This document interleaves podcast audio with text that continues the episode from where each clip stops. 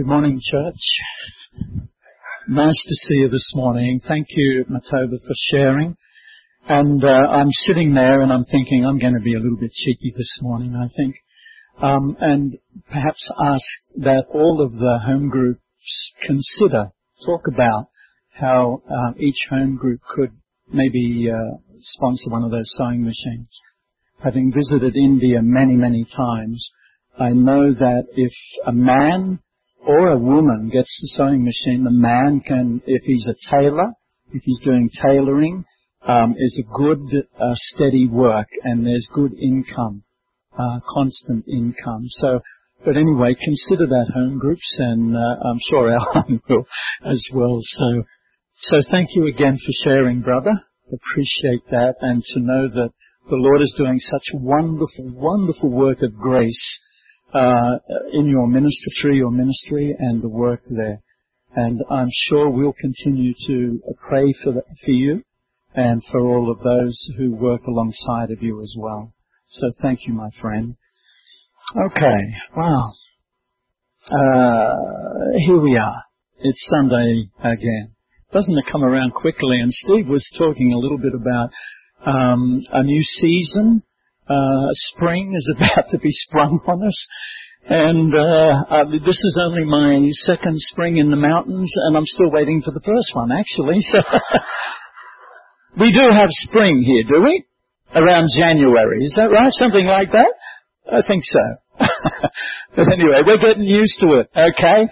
I'm just looking at all you folk, and I can see you're hardy, and you're strong, and you're steadfast, and you haven't moved to the Central Coast. You're still here. Well done. Well, um, it's good to be able to share with you again this morning and uh, appreciate the opportunity. What a joy it is to serve the Lord, to know Him and to serve Him, and to be uh, particularly be able to share with you this morning His Word. I want to speak to you a little bit about what a church alive is and a live church. And so as we do that, let's have a look at the scriptures. Um, Acts of the Apostles, uh, chapter 2, verses 42 to 47. Speaking about the believers, they devoted themselves to the apostles' teaching and to the fellowship and to the breaking of bread and to prayer. Devoted. They set that apart. That was something that was crucial, important, and critical. They set it apart. There was a devotion to it in their hearts, and everyone was filled with awe. And many wonders and miraculous signs were done by the apostles. And all the believers were together and had everything in common. The thought is that, of course, when Pentecost happened, um, uh, many, many Jews from all of the nations came to Jerusalem and many of them were converted and stayed in Jerusalem, so they didn't have, um, you know, they couldn't go to their own home because they were nowhere near it. So all of a sudden there was this amazing generosity that was happening in the church, and the believers in Jerusalem began to, you know, just invite them in and welcome them in. And so they were all together. I love that. We're all together, all on the same page as it were. And they're selling their possessions and goods they gave to anyone as he had need. Every day they continued to meet together in the temple courts. They broke bread in their homes and ate together with glad and sincere hearts, praising God and enjoying the favor of all the people. And the Lord added to their number daily those who were being saved. Father, we thank you for your word. And I pray that through the enabling and the empowering of your Holy Spirit, this word would come alive in us individually and corporately, in us as a church. Father, would you do such a work in our hearts this morning as you take the word and write it in our hearts? That, Lord, we will leave this building on fire and aflame with passion for our Lord Jesus Christ and to serve His gospel faithfully. Pray that in Jesus' name. Well, our text is a very familiar passage, isn't it? You've read it heaps of times, I'm sure, and it describes those euphoric, heady times immediately following um, Pentecost, when thousands were saved. Uh, some people say, is God interested in numbers? I think He is. because uh, on Pentecost, how many were saved? 3,000. And it's recorded 3,000. And another time when there was a great outpouring of the Holy Spirit, many thousands came again to know Christ and to believe in Christ. And so uh, these were euphoric days. These were exciting days. These were these were days when the church had been birthed and people were were just excited about the Lord Jesus Christ and about their new faith in Him. And the church was birthed. And what becomes obvious as you read um, this particular passage and as you go through other passages in uh, Acts is that, that the most exciting, extraordinary, what I would say are God things happen, they took place in community. You see it in the church. You just read it in the church. God was so powerfully revealed, so powerfully manifested, that the people were in awe. All that would happen for us. That we would know the presence and the power of God in such a way that when we gathered in the, uh, uh on a Sunday morning and a Sunday night, there was this sense of awe, of the sense of God amongst us. I'm looking for that. And I think I'm believing for that as well.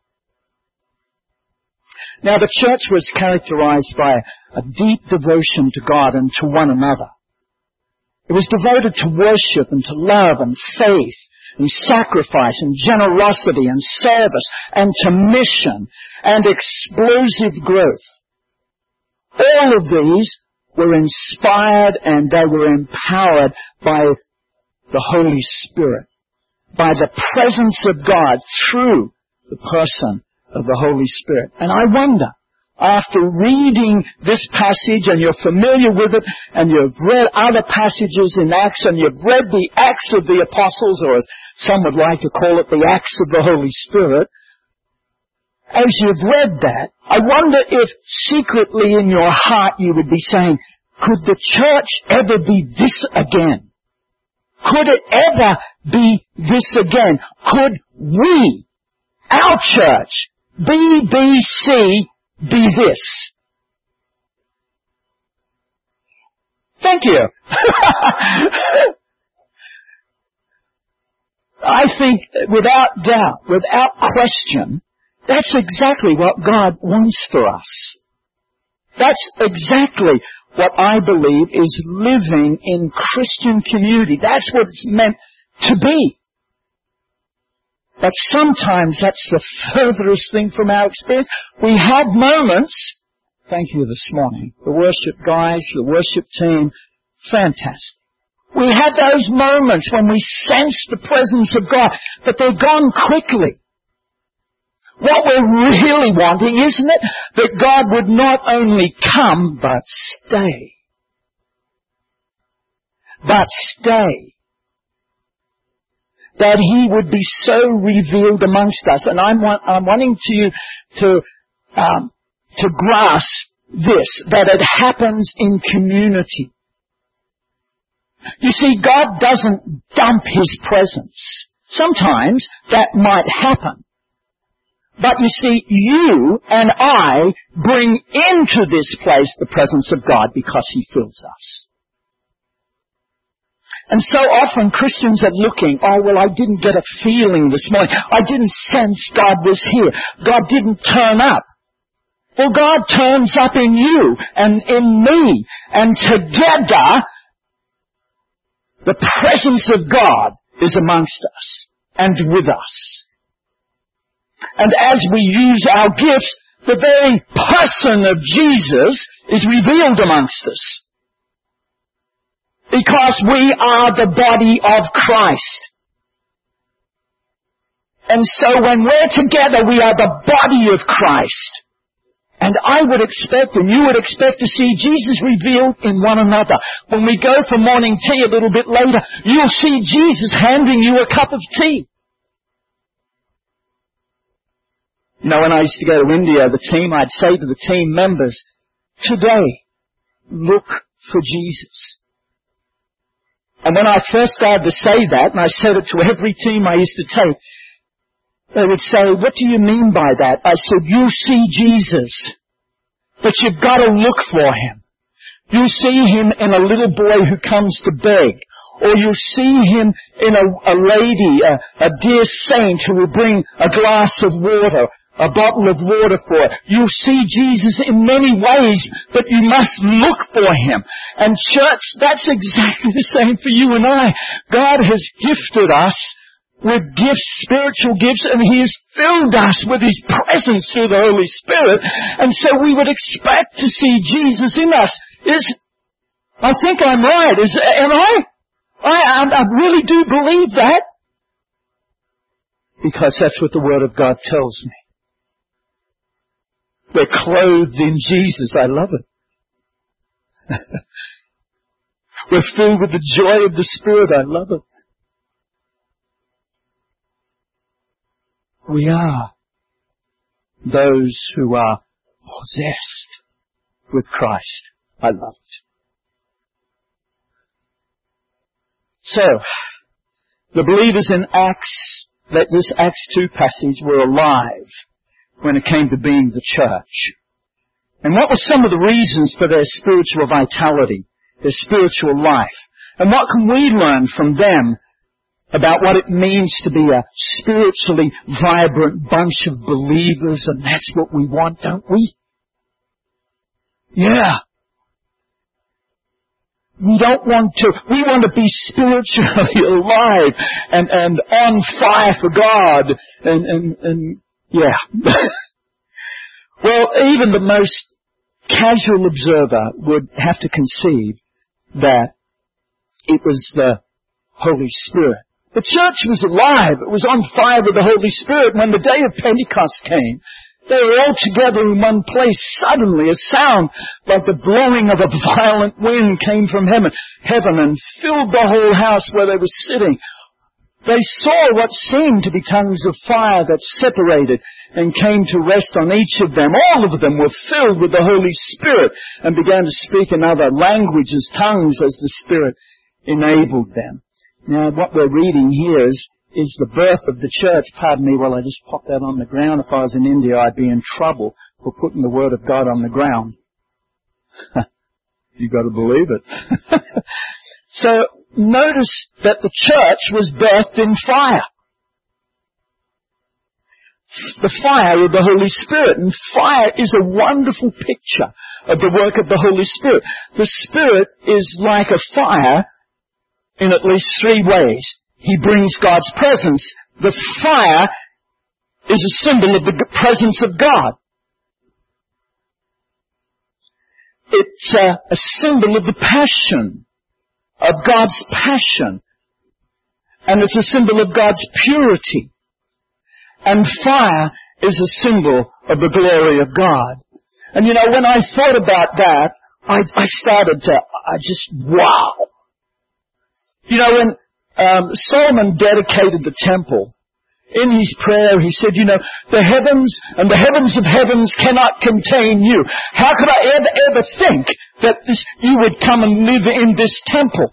You know what blows my head off? I and you are a temple of the Holy Spirit. You know what? We should be splattered all over the universe.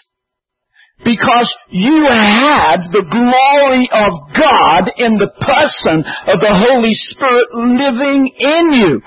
And man, does that excite me?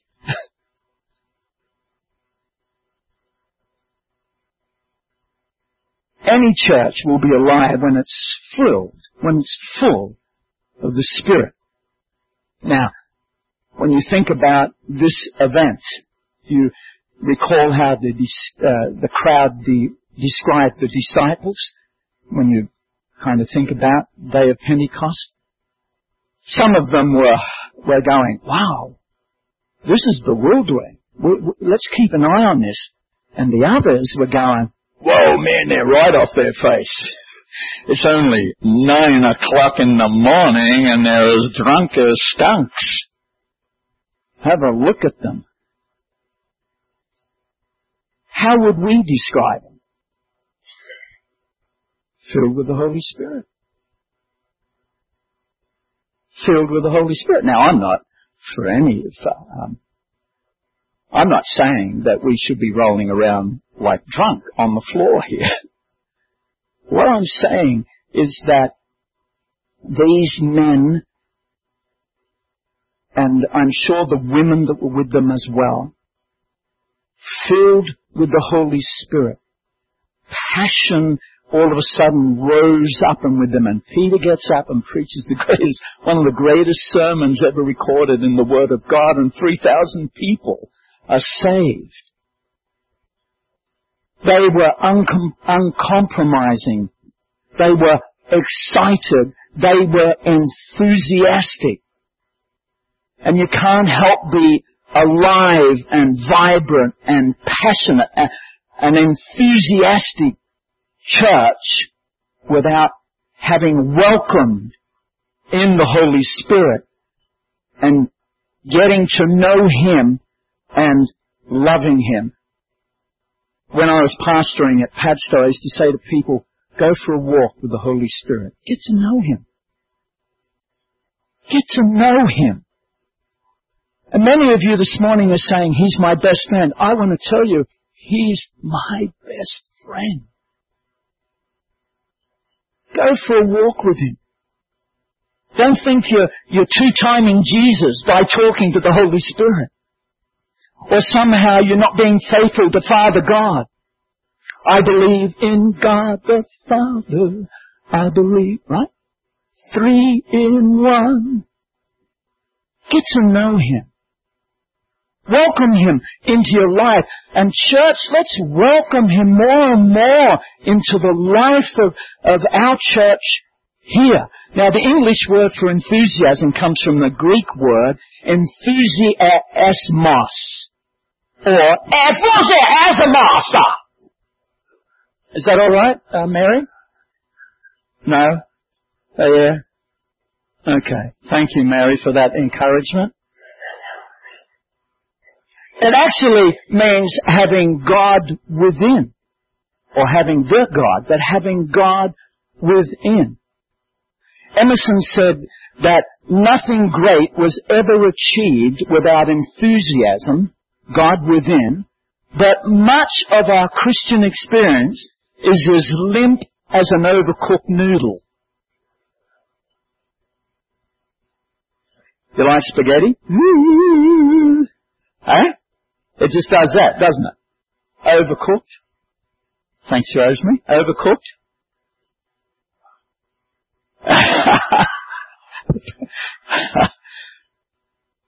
but if many, uh, I guess uh, this morning, many of us here, perhaps not many, but a few—we'll have to confess we're a little bit scared stiff of enthusiasm.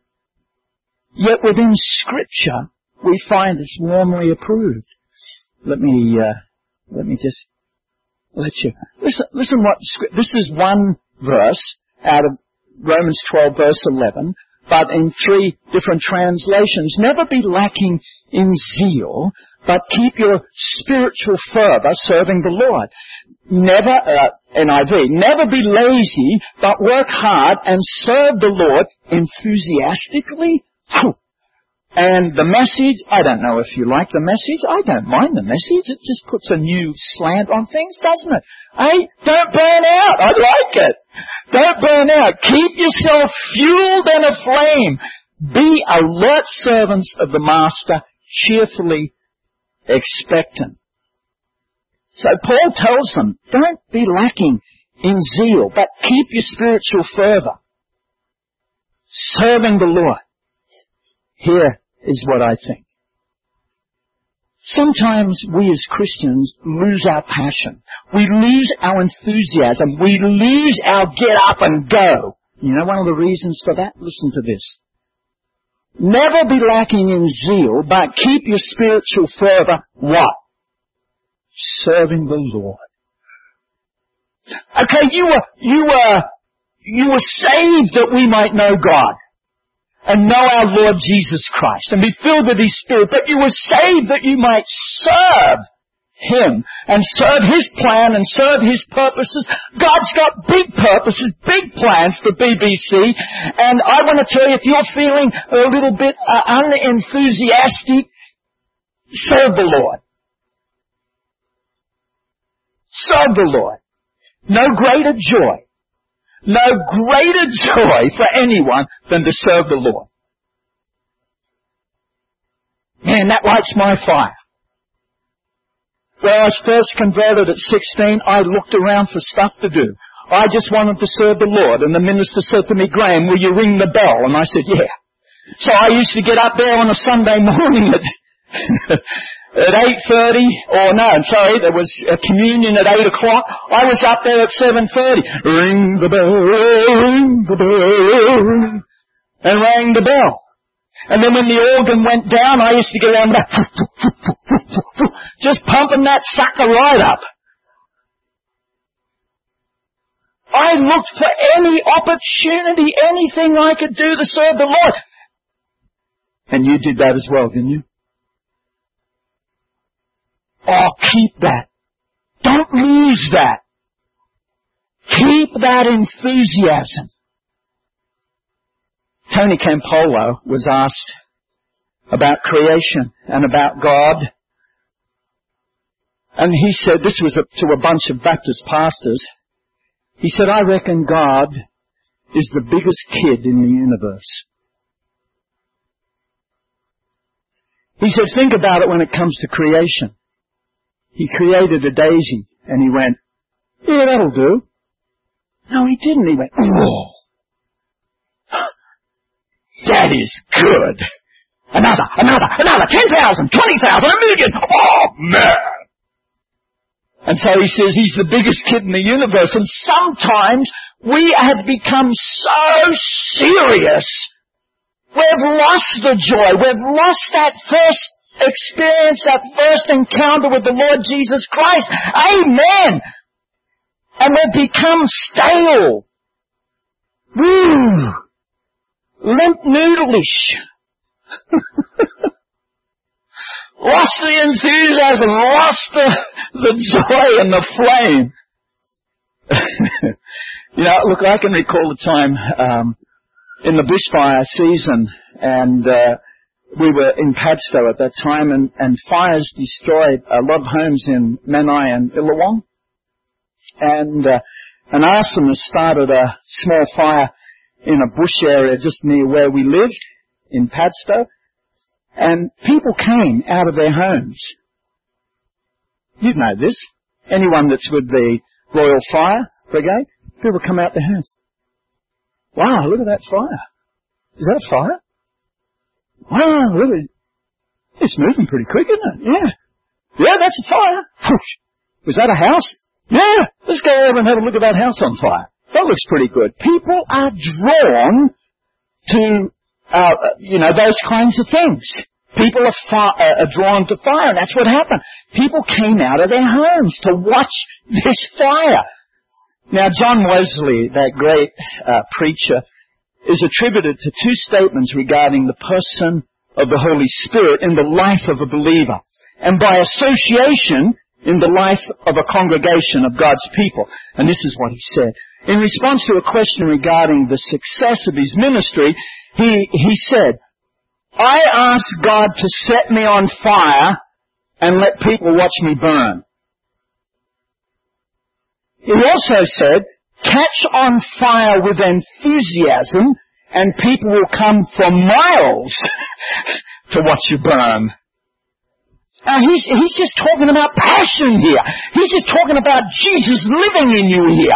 He's just talking about how what happened at Pentecost and, and, and, and the fire and the presence of God and the power of God and the passion of God and the purity of God came and filled these men and women. And when you see such a person, truly, aren't you drawn to them? I know some wonderful men and women just so filled with the Holy Spirit. I just want to be with them. Isn't that true? And you know them as well. You, you just want to be with them. And so our God would set me on fire and set you on fire. God set this church on fire. we need a new building. No, no. Let's not go there, okay? And a live church is continually on fire. And such a church will attract attention from people all around. People will see what's happening. People will say, what's happening over there? Is, is that a, is that a fire? what is happening over there? Do you hear what's happening at, at BBC? Or do you hear what's happening at Anglican Church or the Presbyterian Church or the United? Do you hear what's happening? It's like God is there. And the last verse of the passage we read said this, and the Lord added to their number those being saved, uh, added to their number daily those who were being saved. And, and look, I could spend a whole lot of time. There are many, many characteristics and facets of what happened uh, when the church was birthed and, and the early church. But I just want to touch very quickly on this, is that the Holy Spirit's kind of like a detonator he sets off an explosion in our hearts for mission and evangelism. You get Jesus filled, uh, you know, you get filled with Jesus, you get Jesus filled, you get filled with Jesus, you get filled with the passion that comes with the Holy Spirit, then you're going to want to share, you know what I mean? When the, um, Stephen was killed and the church was scattered and a whole group of them went down to uh, Antioch. And it says that the hand of the Lord was on, was with them. That means the power of God was with them, right? And, and so, what happened in Antioch was like a great revival. They weren't even Christians, so how could there be a revival? There was a great outpouring of the Spirit. Many, many, many, many came to know the Lord Jesus Christ. And the word that they use there for preaching is not the word that is meant for me standing up here now and preaching. It meant sharing. They were just normal people who were sharing the gospel. And Antioch was turned on its ear. And out of Antioch, what? Mission. Paul, Barnabas, Silas, boom. Out they went. Holy Spirit said, take them and send them. But there was this amazing sharing that was happening in the life of believers. Martyn Lloyd-Jones, you may have read this book, Joy Unspeakable, great book, points out that in the book of Acts, the relationship between the presence and power of the Holy Spirit and evangelism is striking. This is what he says. Go through Acts, and every instance when we are told either that the Spirit came upon these men or that they were filled with the Spirit, you will find that it was in order to bear witness and testimony. You shall receive power when the Holy Spirit comes upon you, and you will be my witnesses.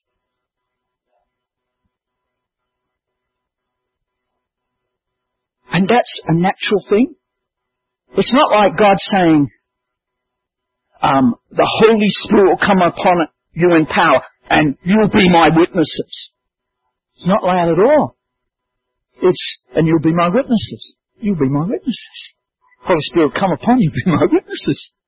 You'll be my witnesses. It's, it'll be natural. You'll be my witnesses. Okay. Let's have a look now. Because I need to be going, keep going because I do waffle on. Okay, um, the next indicator of a live church is a vibrant community. Now, I love watching wildlife documentaries, and just last week, um, Richard Attenborough was talking about these geese that fly over the Himalayas, And God has designed them in such a way that they can fly higher than Mount Everest. No one can do this. A person, if they climb Mount Everest, got to have oxygen. But these geese, God has created them in such a way that they can fly so high and they can still breathe. Amazing. Well, I love watching these documentaries and the behavior of animals really intrigues me. You can learn so much from them. Now, in his book, Developing Leaders Around You, John Maxwell, many of you will know John Maxwell, um, who is a trainer of leaders, reproduced part of a story entitled, Are You a Goose? Now, as I'm looking out here, now, are you a goose? What an Australian idiom is that? Are you a goose? From a 1992 magazine article that tells us a few things that scientists have learned about Canadian geese regarding why they do what they do. Now what are the lessons that you can learn from geese and also hold it in tension with this passage of scripture here? Okay. Well, in the first instance, geese illustrate the concept of fellowship.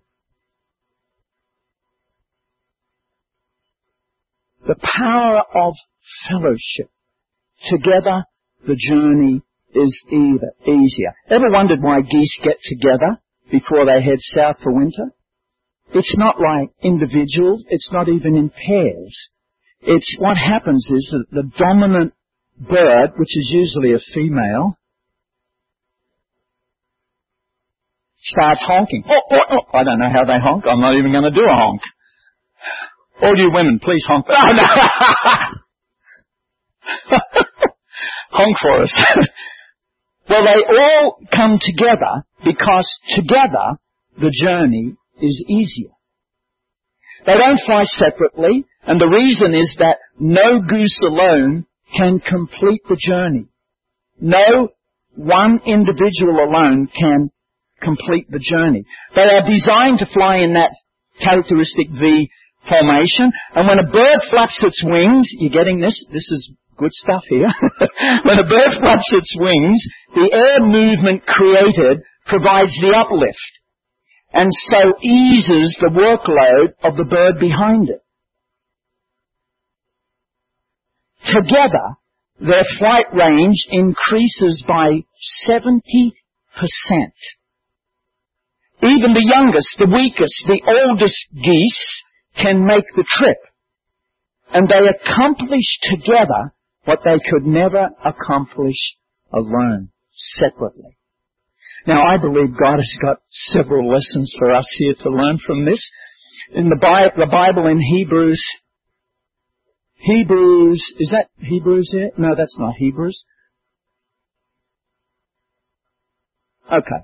There it is, there's Hebrews. The Hebrews passage says, let us think of ways to motivate one another to acts of love and good works, and let us not neglect our meeting together as some people do, but encourage one another, especially now that the day of his return is drawing near.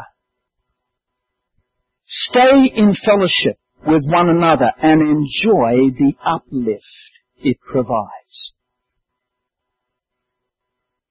Enjoy, stay together and enjoy the uplift it provides. Now our church is facing a number of challenges and along with the other elders here, I want to urge you not to allow any of the present trials and testings to demotivate you, to stop you from meeting, coming together to worship and to seek the Lord.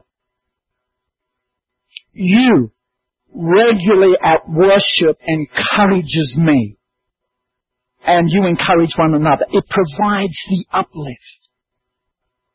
Now, how many of you, maybe you do this, maybe you don't, but there may be some, when you come in and the service starts, you turn around to see how many people are here? You ever find yourself doing that? Just, just looking, wondering, where is so and so? Or I'm missing such and such.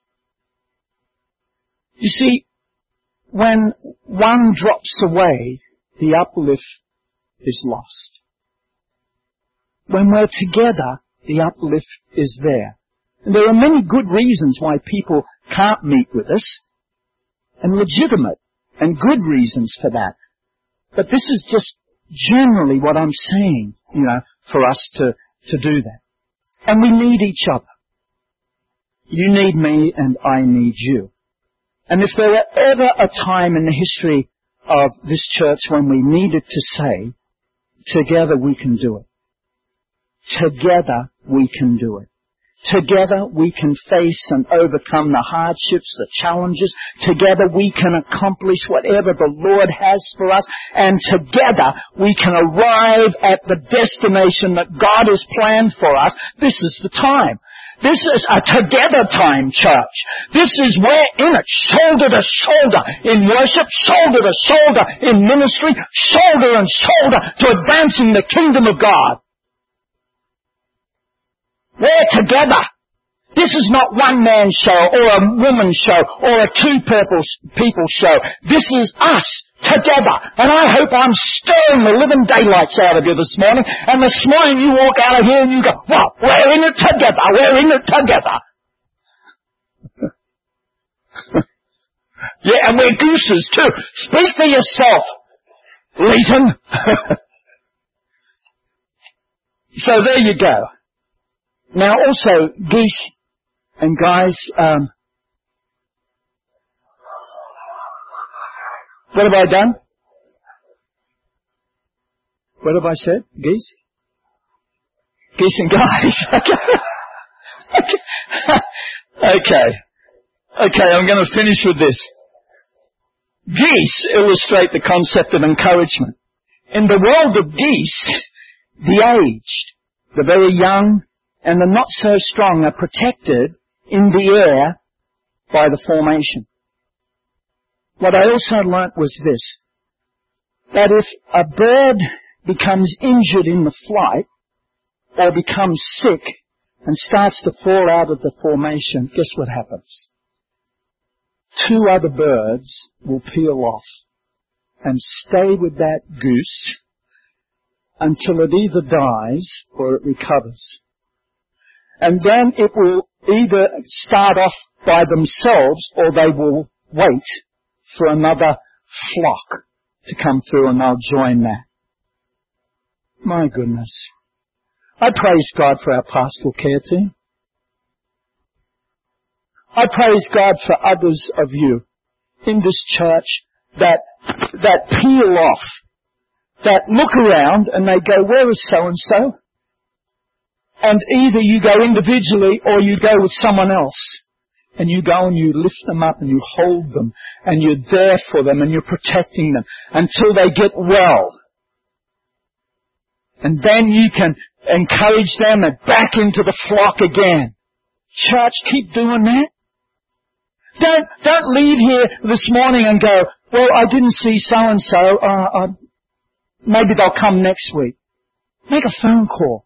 Find out what's happening for them. Peel off from the main uh, flock and find out and support and encourage them. It's inevitable. Okay. Um, so the, the young and the old and the not so well, they're at the rear of the formation. But they aren't isolated or considered useless. In fact, they have a vital role to play. They become, and this is what I want to leave with you, they become the honking section. They become the honking section. It's inevitable that at some point in their journey they will confront bad weather or other dangers and that will threaten the mission. They're going, the going gets tough and, and they're struggling and from the rear of the formation, get this, put this picture in your mind, right? V-shaped geese, very elegant, powerful, and they're up there. And the back are the old guys. And all the old girls. And they're at the back going honk, honk, honk, honk, honk. What are they saying?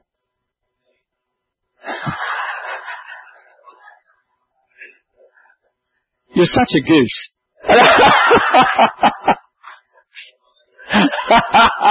what am I saying? Keep going. Keep going.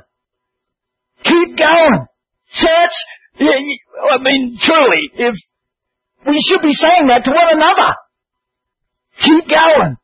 Persevere. Run the good race. Fight the good fight. Keep going. Keep persevering. Don't give up.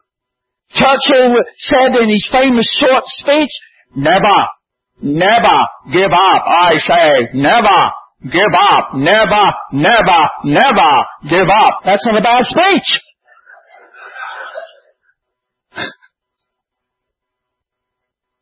Never give up. Are you feeling like you want to give up this morning? That's good.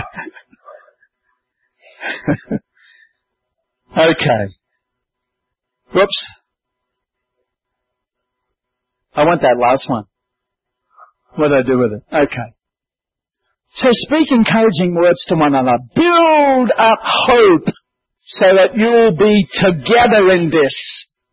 No one left out. No one left behind. I know you're already doing this. Just keep honking! Just keep doing it. Just keep honking, guys. Just keep building one another up. Just keep encouraging one another. Keep saying we can do it. Chuck Swindoll wrote, I know of have I lost this? Yeah, I think I have. It slides off my bald head. Uh, he said, I know of no one more needed, more valuable, more Christ-like than the individual who is committed to the ministry of encouragement. Church, if I was to give you a challenge today, the challenge would be this. Would you join the honking team? Who wants to join the honking team? Put your hand up. Come on, honk honk. Who wants to join the honking team?